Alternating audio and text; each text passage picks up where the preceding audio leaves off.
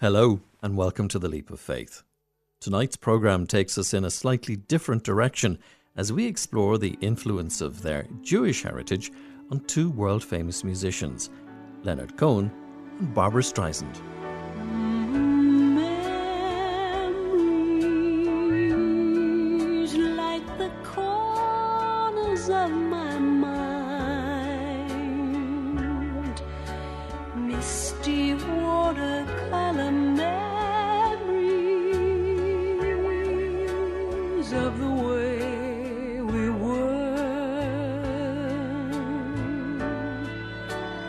Voice of Barbra Streisand starting our programme this evening and setting a theme too, as later we'll explore the fascinating link to a set of Victorian glass plate photographs and the mystery of the location of the body of the Irish rebel Robert Emmet. Later, I'll be joined from their homes by photographer Colin O'Riordan and Brian Whelan. He's the assistant librarian at the representative Church Body Library in Dublin, as they both help unravel a mystery that goes back over 117 years. But first, some of the great names in the world of music George Gershwin, Irving Berlin, Neil Diamond, Lou Reed, Leonard Cohen, and Barbra Streisand all share a Jewish heritage. But does that influence their music? Well, tonight I'm joined from his home in Dundalk by historian Yanky Fachler. Yanky, you're welcome. It's May, but let's start our chat tonight with a taste of Christmas.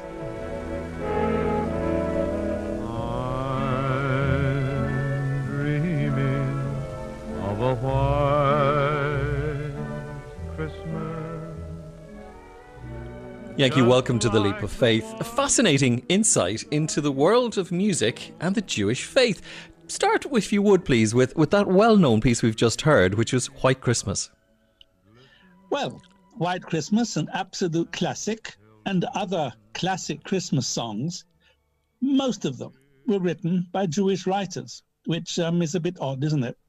What was the foundation? And in other words, where did, where did that, that group of musicians get their strength in Hollywood?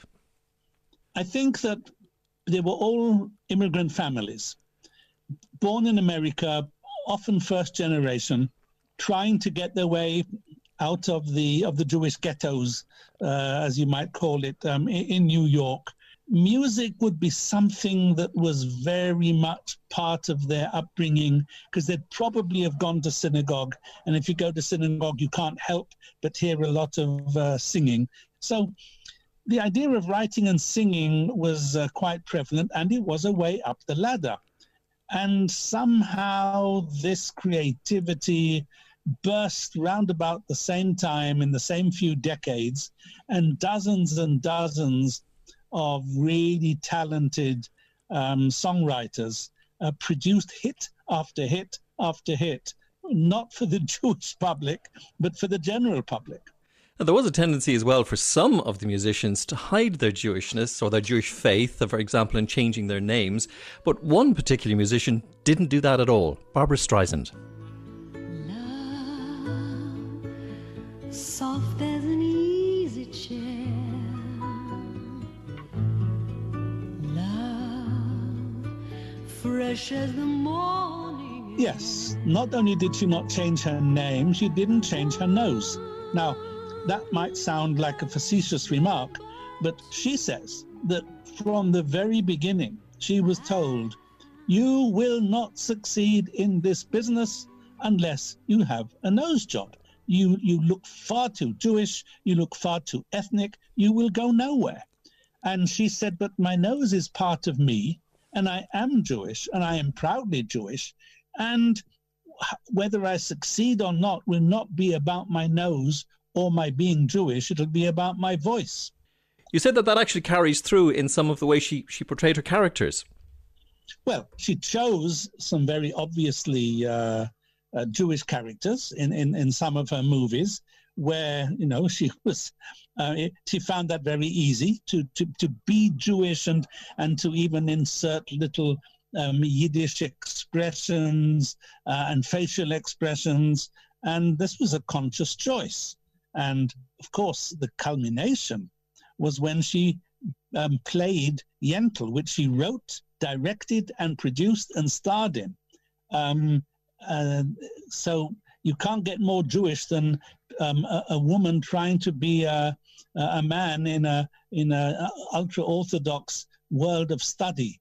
Um, fascinating uh, subject that uh, that she chose. Papa, please forgive me. To understand me. Papa, don't you know I had no choice? Can you hear me praying? Anything I'm saying, even though the night is filled with voices. I remember everything you taught me, every book I've ever read. Can all the words in all the books help me to face what lies ahead? The trees are so much taller, and I feel so much smaller.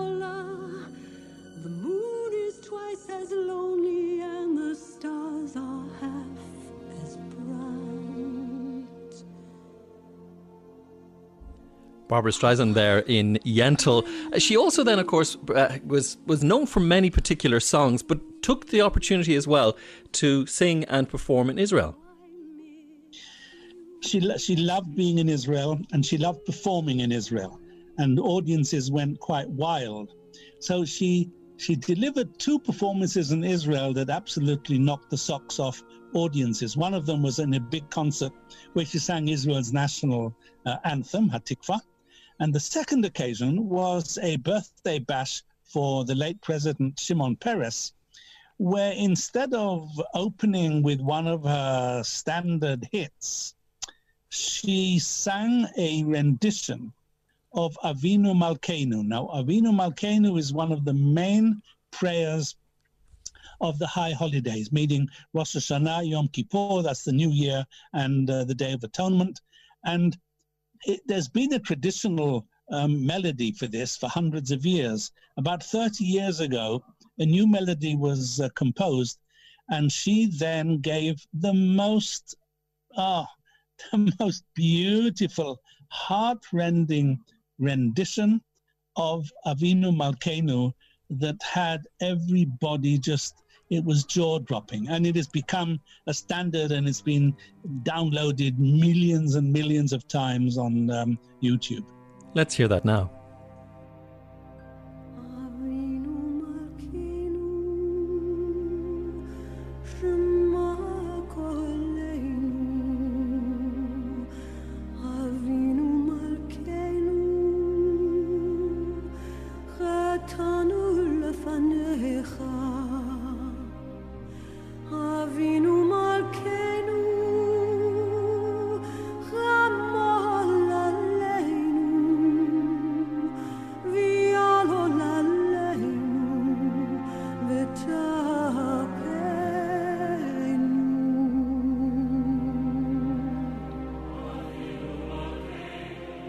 Yanky Barbra Streisand there, and we're, we're talking this evening uh, about uh, the musicians who carry their faith through in their music, or at least indeed their Jewish heritage through in their in in their uh, music. Another person is Leonard Cohen, who who at times has described himself as Jewish and Buddhist.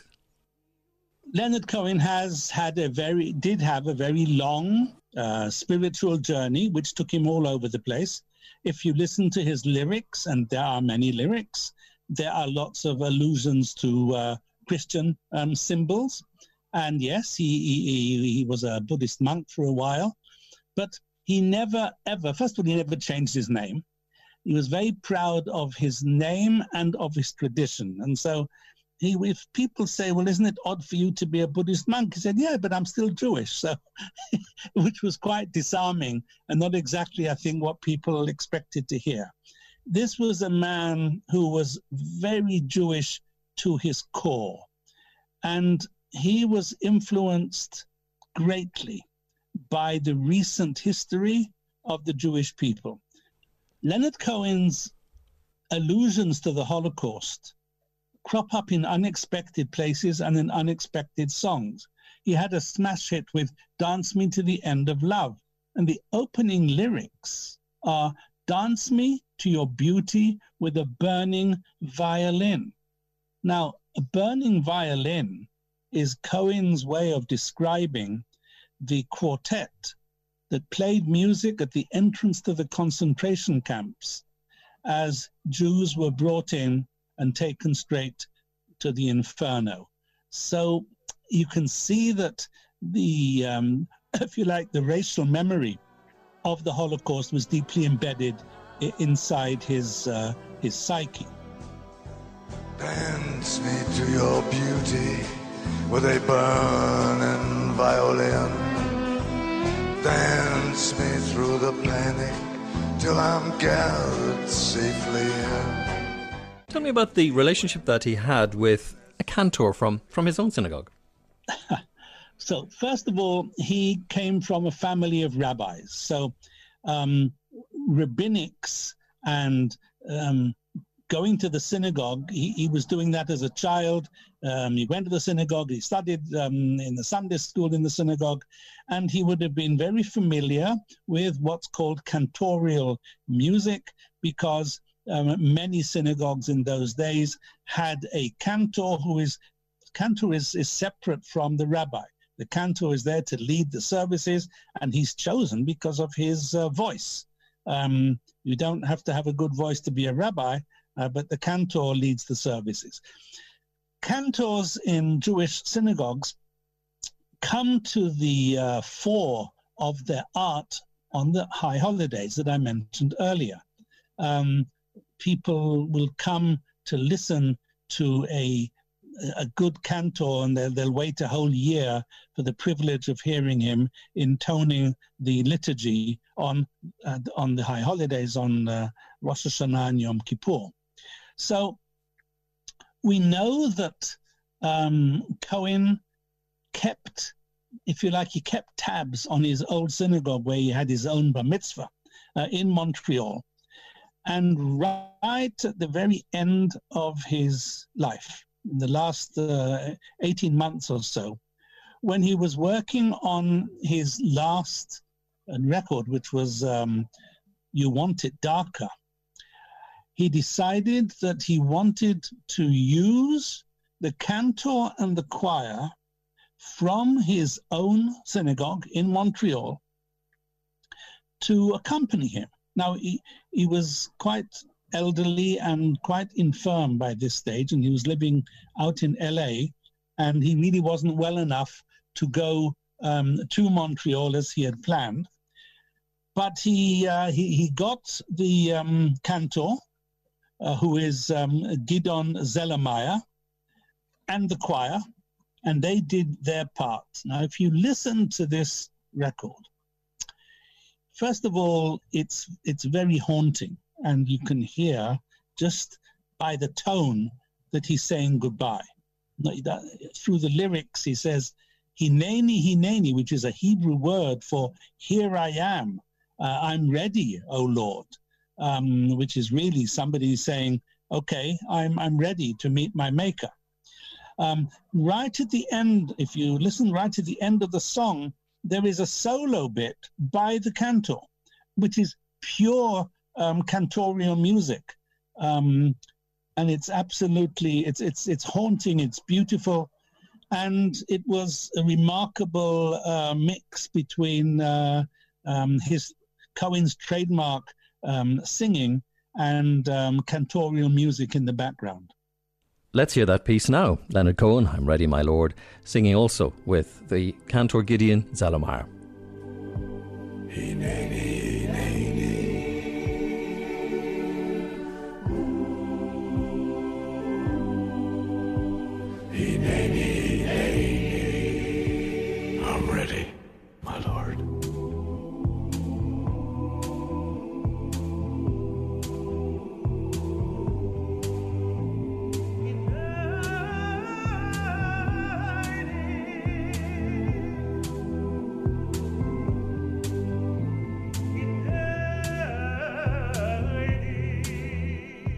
Haunting indeed. Yanky, uh, you have some stories in relation to Leonard Cohen. Well, the very first time after a 15 year correspondence between Cohen and uh, Zelermyer, they only met for the first time at the press conference to launch the You Want It Darker album. And Zelermyer presented a very emotional Cohen with a Yom Kippur prayer book that Cohen's late sister had won at the synagogue when she was 12 years old for excellence in her Jewish studies. Yanky Fachler, thank you for joining us on The Leap of Faith tonight. Thank you. I have but one request to ask at my departure from this world. It is the charity of its silence. Let no man write my epitaph, for as no man who knows my motives dares nor vindicate them, let not prejudice or ignorance asperse them. That's the voice of the famous Irish actor Micheál Mac Liammóir delivering the closing lines of the speech from the dock of the Irish rebel Robert Emmet, sentenced to death for organising the failed 1803 rebellion against King George III. Emmet was later executed publicly in front of St Catherine's Church, Thomas Street, Dublin, and his body was interred by the authorities. But where? More on that in a moment. Well, joining me to discuss this intriguing story and its connection to a box of glass plate photographs from their homes this evening are photographer Colin O'Riordan and Brian Whelan. He's the assistant librarian at the Representative Church Body Library in Dublin. Thanks for joining us this evening. Colin, let me start with you. There's a great story about where you found these old photographs, but where did you find them? Well, Michael, I was working in the Irish press at the time. I was a, a lowly photographic printer in, in the day. And um, we were tasked with clearing out an old storeroom. Basically, it was a storeroom over an old print over the printing press. Now, there were a lot of boxes in there, so they were quite dirty from all the ink coming up from the print press. And um, we discovered boxes with glass plate negatives in them. Now, these would have been old photographs taken by staff photographers since 1932. And they weren't in great shape. Nobody really knew what was there. So we were tasked with cataloging the whole lot then after that. And in the process, like I came across this little square box, which was in fairly good condition considering where it had been. And um, decided, well, let's have a look there were squares, I said, sort of two and a quarter square, which would be the, the sort of format rather than the, the five five and a quarter inch glass plates. And so immediately they, they weren't Irish press anywhere, wherever they came from. So having a look through them anyway, I discovered they were all sort of really old men in top hats and digging graves and stuff. And I thought this looks this looks really horrible. Uh, what would you do with this? So anyway, I looked at them a couple of times and sort of reckoned, well, somebody has gone to the, the trouble of photographing this particular event back in the day. And at a guess, it was sort of 19th century. Um, so they must have been important at the time. So put them away. We'll have a look at them later and, and figure it all out. That happened a couple of times with a few house moves. You know, you come across them again. I must check those out and have a look in the meanwhile, you know, the, your your resources for for investigating all of this um, are very very thin and narrow. There's no internet um, because these I discovered. Um, I think it was about 1985, 1986, and as technology started to evolve, there was a little bit more information available on the internet, but it was still very slow. I had an idea looking at one particular photograph of there's a little old lady. You can see the skirts down to the ground, walking down the street, and there was a big Bovril sign and other hoardings on the wall. And I remember seeing similar photographs of Abbey Street, Lower Abbey Street, and thinking it was the church, what they called the Scots Presbyterian Church in Abbey Street. It's uh, where the VHI now reside um, I went over and had a look, comparing the glass plate with the church, and the particular shot of this little old lady, it only shows a tiny section of the church and a window. Now, the brickwork was kind of similar, but the window, nothing like it. So that sent me on a search then, all the churches in Dublin that I could find that might have had some sort of a resemblance. I drew blank every time. Eventually, I found an image much later on in Wiki- Wikipedia, believe it or not, that showed the doorway. And examining the two closely together, there was the window. Uh, it, it, had to be it as far as I was concerned. Um, moving on from there, I could find no more information. And I was you know, at, at odds with myself. Where am I going to put these? What am I going to do with them? Is there somebody I could give them to? Then um, I was sent um, as a photographer, our independent newspapers to St. Michan's the day the two Dublin archbishops were there. There'd been a break in and there was a desecration, particularly of uh, very historic old graves, one of them 800 years old. And um, I met the diocesan communication officer, Lynn Glanville. And I, I sort of brought it up in conversation. I said, Look, I have these. I'd like to do something with them. Do you know where I could go with them? And um, she said she'd check into it short while later, I got an email from uh, Dr. Susan Hood um, from the uh, RCB library, and uh, we arranged a meeting. Showed her what I had, and we had a good discussion about them, and you know, speculating as to what they could be and where they came from, and uh, left them with her, and her team took it from there. And um, I have to say, absolutely amazing what they what they turned up. Well, um, let's let's bring Brian in on this one because Brian Whelan's with us sure. as well from the representative Church Body Library, uh, and I suppose you know you've set a really good story here for so far, Colin, of of a mystery box with glass plates in it, pictures. Not quite sure where they were. You made a little bit of an effort, as I said, to find out where it might have been. And here at this chance meeting, another doorway opens. Um, Brian, from your side of the story, what did you hear and what was happening? Um, so I think at, at that stage, um, I think I think Colin had already identified it as St. Peter's, although maybe somebody else had, had identified it as St. Peter's. Um, and I think um, Colin uh, um, had identified it as possibly being late 19th century uh, due to the um, to, due to the clothes of the people that were in the images. And uh, we also worked, the RCB Library worked with Colm O'Riordan, so a different person. he's the general manager of the Irish Architectural Archive to get these uh, glass slides uh, digitized uh, to the standards. So Colm O'Riordan um, uh, helped to uh, date the photos to after 1889 uh, because of that Bovril ad that Colin mentioned just there. Um, so Bovril as a company were formed in 1889, so it had to be after that date. So that was very, very helpful. So we had a location and we had a rough period of time. Um, so with that, um, I was tasked with uh, seeing what we could uh, do with regards to identifying the images.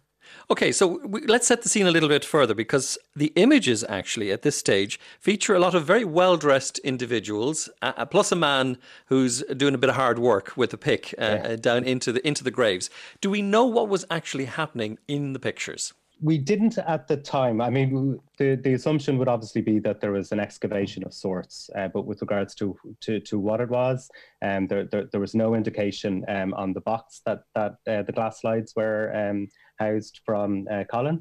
So that was uh, where the research, uh, uh, where we were supposed to be going from there.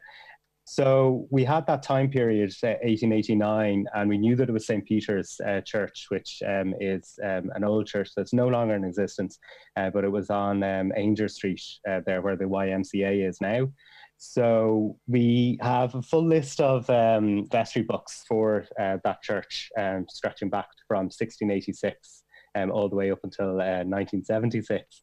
Uh, so basically, we took down the uh, uh, vestry books from um, 1889 and just went through methodically uh, up until I saw something that might have been um, indicative of um, an exhumation um, of the graveyard. The problem being that um, not all communication or events will be recorded by vestry books, but uh, I did come across um, an entry on 19th of March 1903 which uh, was uh, just noting that uh, communication had been received from a certain Dr. Thomas Addis Emmet, um, who was the grandnephew of um, uh, Robert Emmet, um, the United Irishman. Um, and Dr. Emmet was requesting permission uh, for uh, to be able to dig um, on the graveyard uh, uh, at St. Peter's, which was located behind the church. Okay, so we now have a, a new story, I suppose, Colin, in this sense, yeah, yeah. because we have an event, we have a date, and the the idea that people were looking for something. In essence, they were looking for the body of Robert Emmet. Indeed. And uh, most interestingly, in, in the box of slides, I think it was the 13th slide. Now, whether they sort of fit in that order or not, I don't know, but there was a photograph of a skull. Now, whether that was Robert Emmet or not, I guess we'll never know. But um, it was it was of particular interest when I got through to the bottom of the box. Um, what was interesting from you know a photographer's perspective was looking at all of these uh, photographs of people in the in close of the day. You could see the social divide between the two. There's, as you say, the chap with the, the pickaxe down in the hole, working away while he's being watched and probably being told what to do from above. You know, um, that that was probably my my draw to holding on to these and maintaining them, if you like, just to sort of glean as much information as I can out of these things. You know. And Brian, what have you done with the, with the pictures? Can people see them? Yeah, so um, as I say, we, we worked with Colm O'Riordan in the Irish Architecture Archive. Um, so uh, we have all the glass slides digitized and we um, basically have them um, available online through um, our Archive of the Month, uh, which is a blog spot that we have on the RCB Library webpage. Um, and we also promoted the uh, blog on our social media accounts. And we'll put a link to, indeed to the pictures from our own website at rte.ie forward slash sleep. But we haven't got to the bottom of the mystery, which was and in 1903, Dr. Thomas Emmet was looking for the body of his ancestor. Did he find him? From what I've been able to determine, um, he wasn't able uh, to find the uh, body of Robert Emmet what, I, what, what we did after uh, finding the entry in the uh, vestry book uh, was we looked through newspaper articles from the time just to confirm that there, there was this excavation that had taken place. Uh, so Dr. Emmet actually wrote an article for the Irish Times in, I think it was in August of 1903, about an excavation that occurred in St. Peter's on the 6th of July in 1903. So that's that week is, is where we've dated those photos um, too. So the newspaper article that Dr. Emmet wrote uh, stated uh, conclusively that they were unable to find uh, conclusive proof uh, that the body of Robert Emmet had been found. Colin Riordan, the photographer who found the images, and Brian Whelan, the assistant librarian at the RCB Library. Thank you both for joining us this evening on The Leap of Faith. Thank you very Thank much. Thank you, Michael.